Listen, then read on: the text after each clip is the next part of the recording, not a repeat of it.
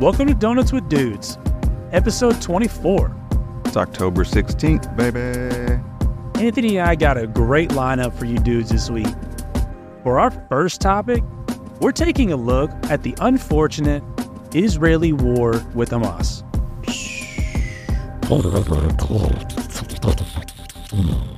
Anyways, excuse my friend over here. For our second topic, arguably the best quarterback in the NFL is also one of the league's lowest paid players. What kind of shit is that? For our final topic this week, Major League Baseball League Championships are underway, and this year's AL battle is a Lone Star Showdown. The stars at night are big and bright.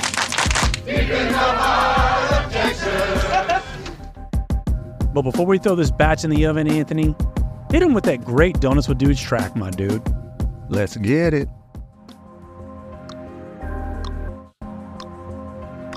two, one.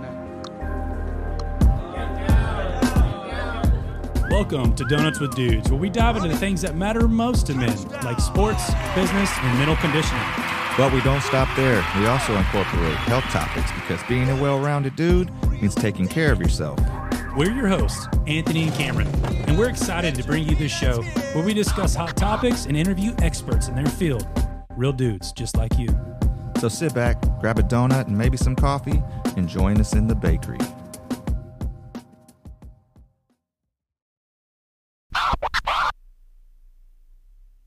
Dudes, for our first topic this week, man, it's one that is disastrous. It is horrific and it's it is sad. But Devastating. devastating is a good word. But last week, a group of militant Hamas soldiers went in from the Gaza Strip into Israel and mass murdered over 1,100 Israeli and citizens. This is a conflict that's been going on for over thousands of years, and it is what is considered the most deadliest Israeli mass genocide, if you want to call it that, since the Holocaust. So, this has caused the Israeli forces and a lot of other forces around the world to get involved to stage a retaliation attack against Hamas. And so, real quick, if, if you guys don't understand what's going on, you might have been educated over the past few days just because of the war and what's going on over in Israel right now. But Israel is a, is its own state, and if you're a Christian, you probably know a little bit more about Israel, who they are. But um, everything that is going on over there right now stems back to over four thousand years ago, where there's this man named Abraham. He's a father of the two largest faiths in the world, Christianity and Islam but he's also the father of Judaism too as well. Since then, there has been a claim to this land, this holy land of Israel, going back and forth between faiths, and especially more specifically around Jerusalem.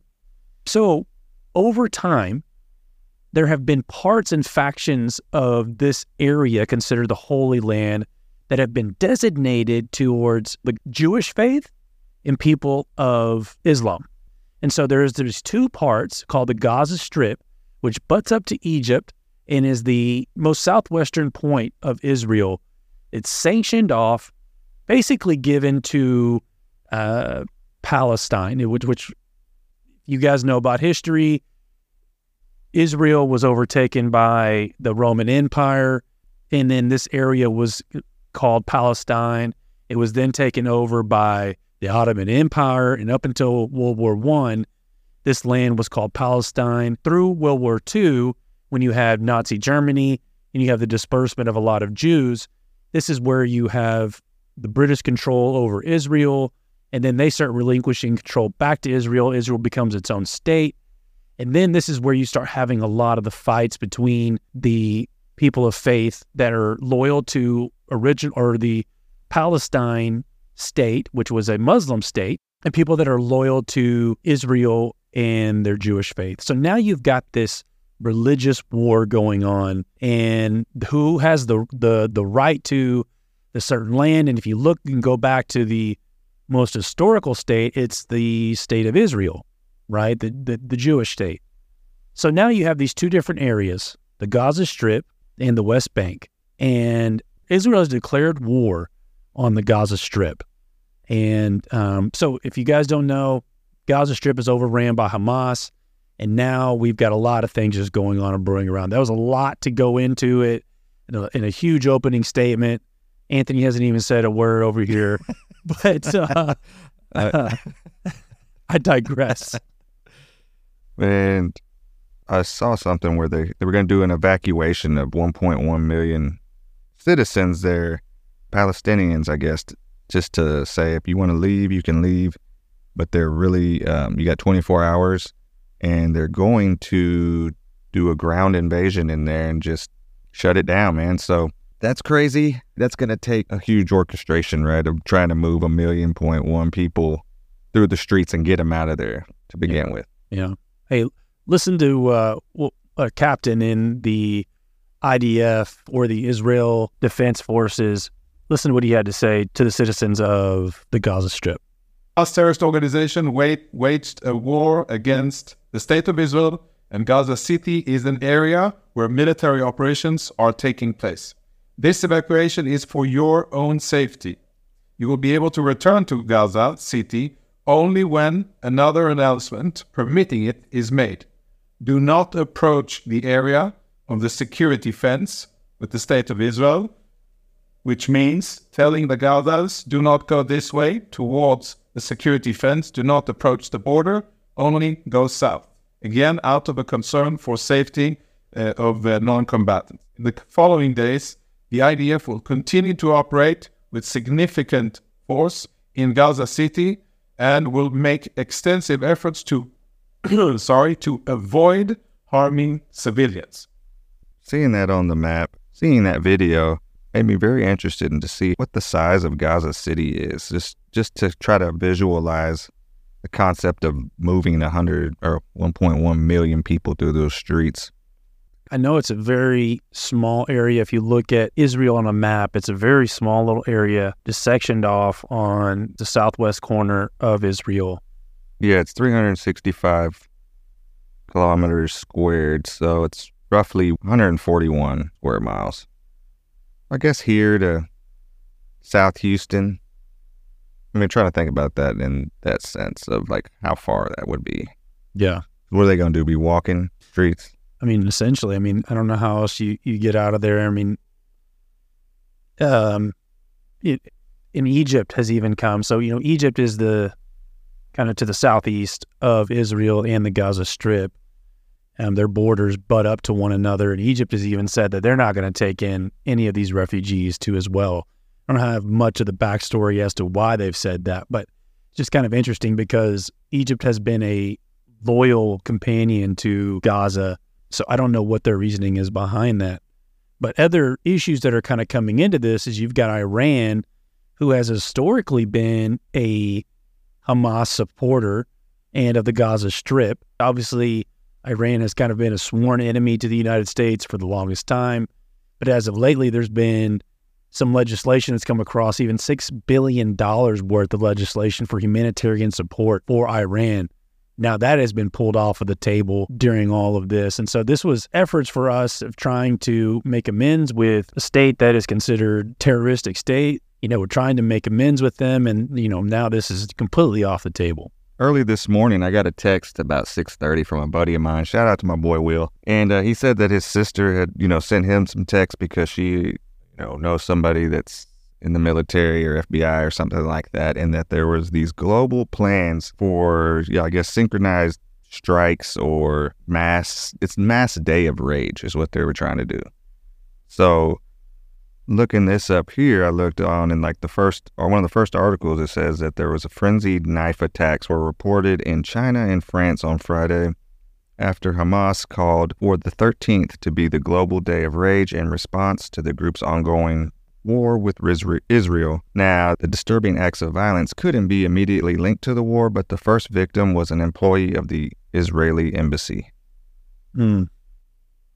Wow this will be released a couple days after our recording this. You know, we're we're thinking about the Israeli people and just everything that's kind of going on in the world right now as far as conflict goes.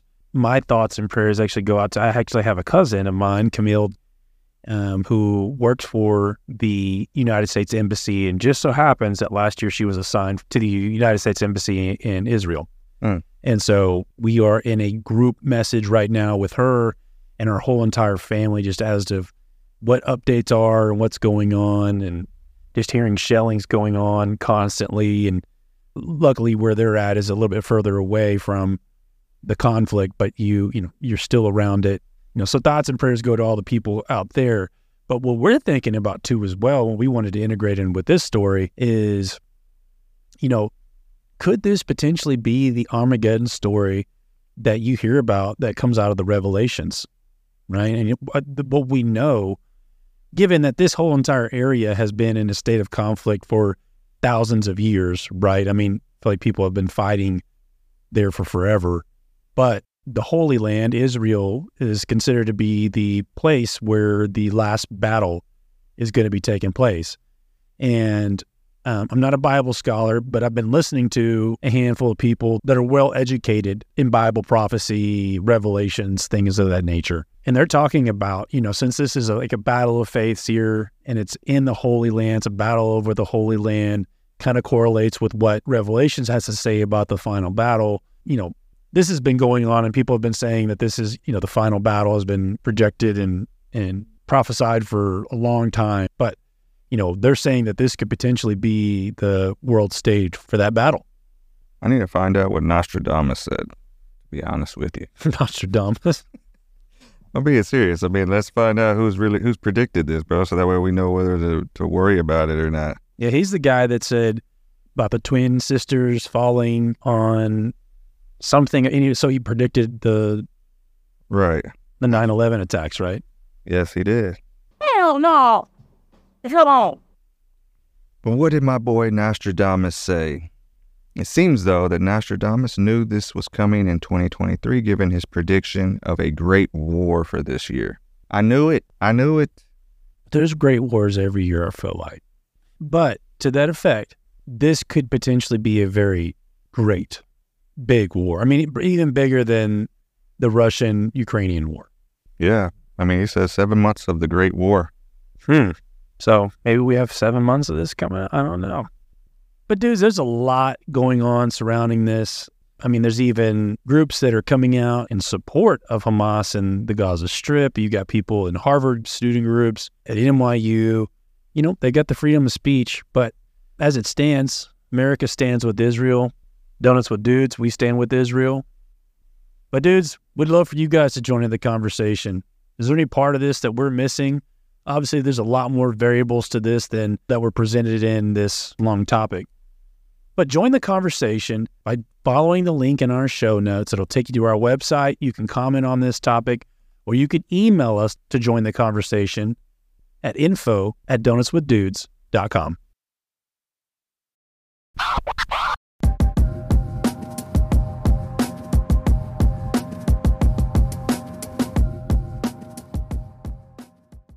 We'll be back in a minute, but now a word from our sponsors.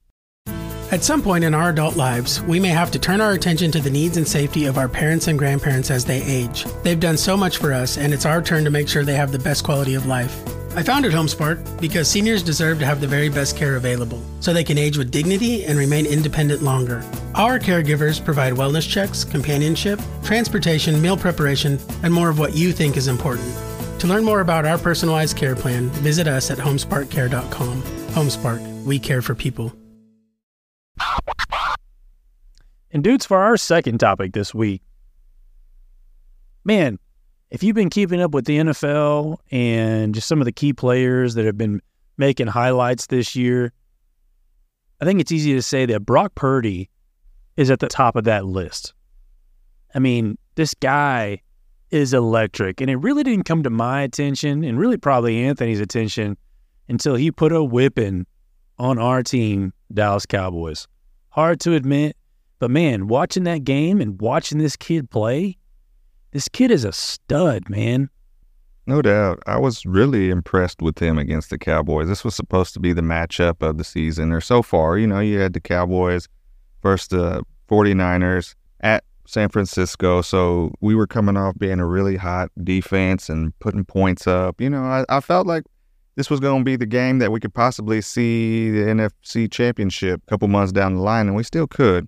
But being a Cowboys fan and and definitely not a fan of the 49ers, I wanted to hate on Brock Purdy so bad. But he didn't give me a reason to. He picked apart the defense, made great throws and plays, and just really outplayed our guy, Dak Prescott.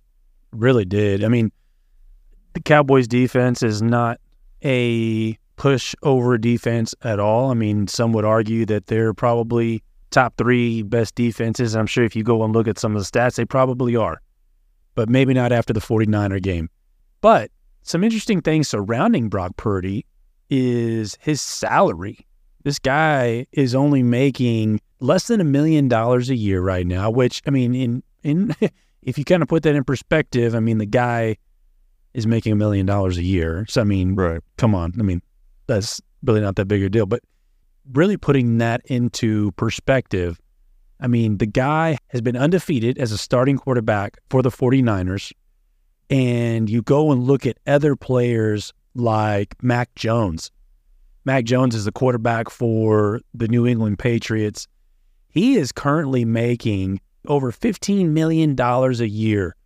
And his record as a starting quarterback is 17 and 19 wins to losses. Obviously, Mac Jones came out of Alabama, was a highly touted player coming out of a, championship winning Alabama team. So, you know, it, it makes sense that he got a really high salary coming out of the gate compared to Brock Purdy, who was from Iowa State.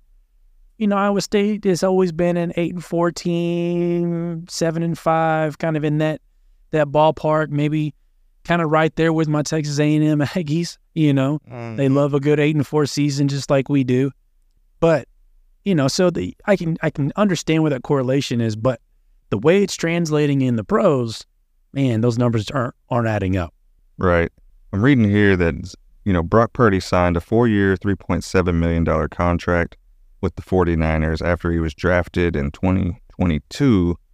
The contract came with 77000 in guaranteed money and carries an annual average salary of 900,300 or 934,252 a year. So basically this year he's going to make 87 $870,000 with about 20 20 grand in bonuses. Next year he'll make about 15 grand more in the base and then he'll hit a million, 1.1 in 2025. Okay. Hey man, I would love to be taking home 800k Oh yeah. a year. I mean, I would be a happy camper. Don't get me wrong. Right. But one fun fact, man, that I was thinking about, and I had heard about this, and I remember the game too, because uh, this was, you know, back in 2019. But the Sooners were playing Brock Purdy. You know, they were playing the Iowa State Cyclones. And I remember that game being so high scoring too. And it was a nail biter in which the Sooners won 42 to 41. Now, the cool thing about this is we all know Jalen Hurts, right? And what he's doing in the NFL and what he did in college. But in this game, he threw for three touchdowns and rushed for two. And Brock Purdy tied a school record for touchdowns by a single player with six. He threw five in the air and ran one in on the ground and just lost by one point. Yeah, and that's your uh, your Heisman Trophy winner right there too. Yes. You know, and to go even further on that, uh, if you look at some of the NIL deals that some of these college athletes have, the top twenty five athletes that have the most NIL money or have a higher salary than Brock Purdy. Okay, at number twenty five, you have Jared McCain. He is a freshman Duke basketball player. He's making a million dollars a year. At the top of that list is Bronny James. He's the son to LeBron James. He's making $5.9 million a year. So I can see why some of these players want to stay in college a little bit longer, man, because uh, money might be a little bit better. Right. If if you're looking at uh Shedeur Sanders, Sanders right now, he's at what, 4.8? He's number two on the list. at 4.8, which I believe they had said he has no he has no interest in coming out early, and even his dad was like, "No, we're not doing that unless we can go number one in the draft. We're gonna stay, and you're gonna make your extra money here and just increase your stock whenever you get ready to go." Right. Why why leave, man? Might as well get a PhD, stay for the full five years, and you know what I'm saying? Times have changed. Even his son, uh, Shiloh Sanders, who is also on Colorado's football team, he's making just about the same amount as Brock Purdy is, eight hundred forty-eight thousand dollars a year. So should have been a football player. Mm. But, anyways, dudes, what is your take on all this? Obviously, money isn't everything, but at some point, you want your salary within respects to everybody else to, you know, based on your performance, to kind of be within that ballpark.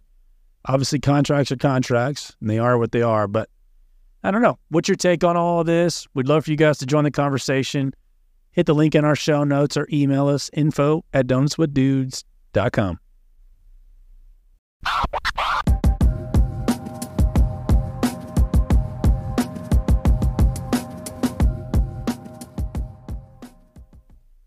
And dudes, for our final topic this week, it's America's favorite pastime, and it's the best time of the year when it comes to Major League Baseball. We're entering the phase of the AL or the American League Championship Series, also known as the ALCS. And we also got the NLCS, National League Championship game going on as well. But what Anthony and I want to focus on is the AL side, which, if you guys don't know, we got the Astros of Houston, Texas, facing off against the Rangers of Dallas, Texas, in the Lone Star Showdown. and um, you know, we coming from Texas, man, this is a huge dividing topic right now. I mean, you got a lot of Rangers and Astros gear going on, a lot of fun banter going on on social media. But man, this will be an interesting series. Uh, you know, they were coming off the first game yesterday between the Houston Astros and the and the Rangers, and the Rangers ended up taking the win on the first game. Anthony, what do you what are you thinking about this series, man? Well, this will be the first time that that they've ever had a Texas showdown for any kind of division title like this or even league title. So deep in the heart of Texas, man, here it is, you know, the battle for the AL representative in the World Series. If you've been paying attention to the Astros versus the Rangers, as of recently, the Astros have the edge. I believe you have some stats on that, but overall, man, I, I think the Rangers are up two games, 134 to 132 in that battle. Yeah, they got The a boot. yeah, they got a slight edge on the Astros. That definitely comes from the earlier years in the league where the Rangers kind of had a run back in the '90s, um, the old Pudge Rodriguez days, and and also the Nolan Ryan, Ryan days. But as of lately, um, ever since the Astros won their first World Series, which the Rangers have no World Series under their belt, but the Astros won their first World Series back in 2017. And ever since they've won that, um, the Astros have had their ticket. They've got a 68 win, 68% win percentage against the Rangers ever since the 2017 season. And most recently, as of this year, the Astros have a 75% win percentage, winning uh, nine games against the Rangers, three games um, during the regular season. So, you know, it's going to be an interesting showdown against these two Texas teams. Right. One other interesting fact that also goes along with this four out of the last six times the Astros have been to the World Series, they also are the reigning World Series champions. So, I mean, they got a lot going for them right now, man.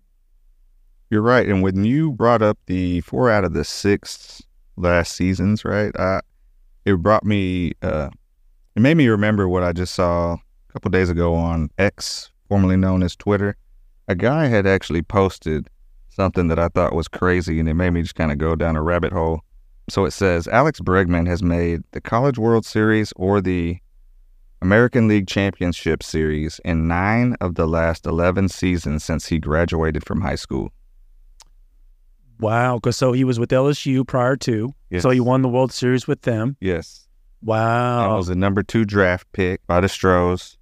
maybe Alex Bregman is the wild card. I mean, I know that he is uh, definitely a key player on the Astros team, but I guess the the X factor has always been Jose Altuve and other players, obviously pitching too as well, kind of being a lights out thing, but never really heard that with Alex Bregman being the X factor for the team. Right. Yeah. And one thing I really appreciated too, just looking up some of this stuff about Bregman was in 2018, man, he had a base salary of like 550,000 or something like that.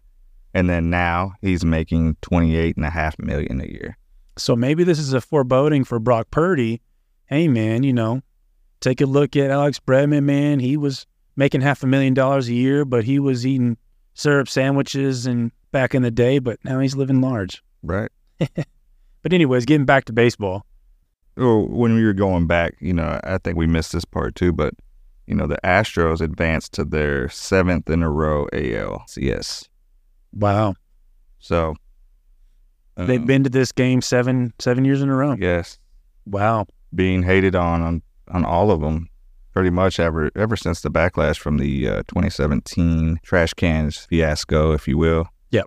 But they're still in the conversation. Yeah. They're relevant. They're going to be a force to be reckoned with. It'll be a interesting series. Obviously, the winner of this one goes on to play the winner of the National League side, which is going to be between the Phillies and the Diamondbacks too, as well. Be a great series all all throughout on the AL NL side, and then all the way into the World Series too, as well. But dudes, what do you guys think about this? What's the team you're rooting for this year, and who you think's going to pull it out? We'd love to have you guys join the conversation by clicking the link in our show notes or emailing us info at donutswithdudes.com.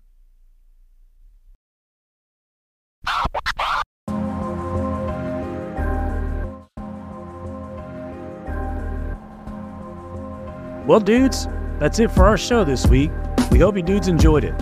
As always, you can find all of our content on our link tree at Donuts with Dudes. And dudes, if you've got a TikTok or an Instagram account, go give us a follow at Donuts with Dudes. This week's shout out goes to our dudette, Crystal from Brian. Thanks, Crystal, for the kudos and the likes on our show and for always giving us a, a big thumbs up on each week's show.